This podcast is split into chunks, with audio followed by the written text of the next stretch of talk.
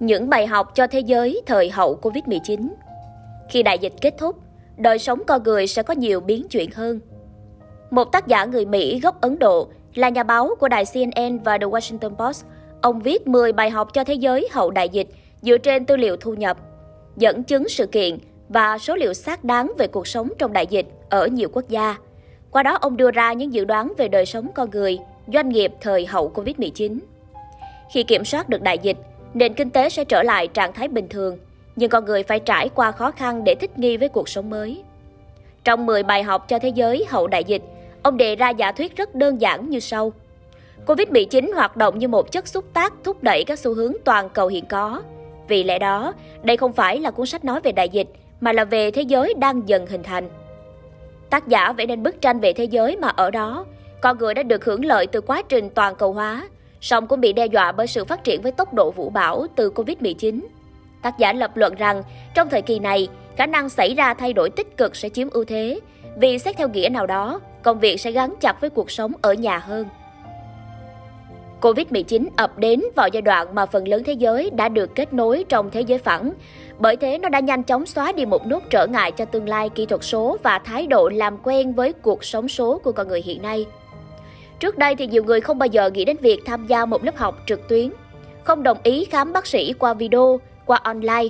Các hãng phim Hollywood cũng không chấp nhận ra mắt bộ phim kinh phí lớn qua dịch vụ phát trực tuyến.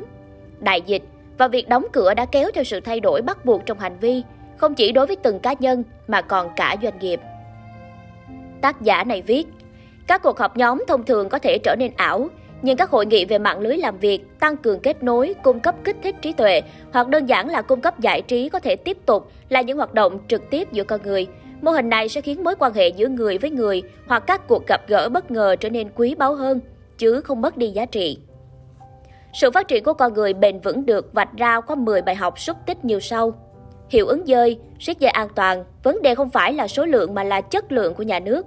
Thị trường thôi chưa đủ, lắng nghe chuyên gia và lắng nghe người dân. Những bài học ấy bao gồm các chủ đề từ rủi ro tự nhiên và sinh học đến sự lên ngôi của cuộc sống kỹ thuật số.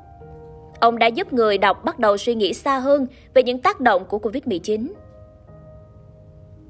Đây là những bài học nói đến quá khứ, hiện tại và tương lai, lời chiêm nghiệm lâu dài về cuộc sống của nhân loại sau khi đại dịch kết thúc, chúng ta cần thay đổi và sống thế nào.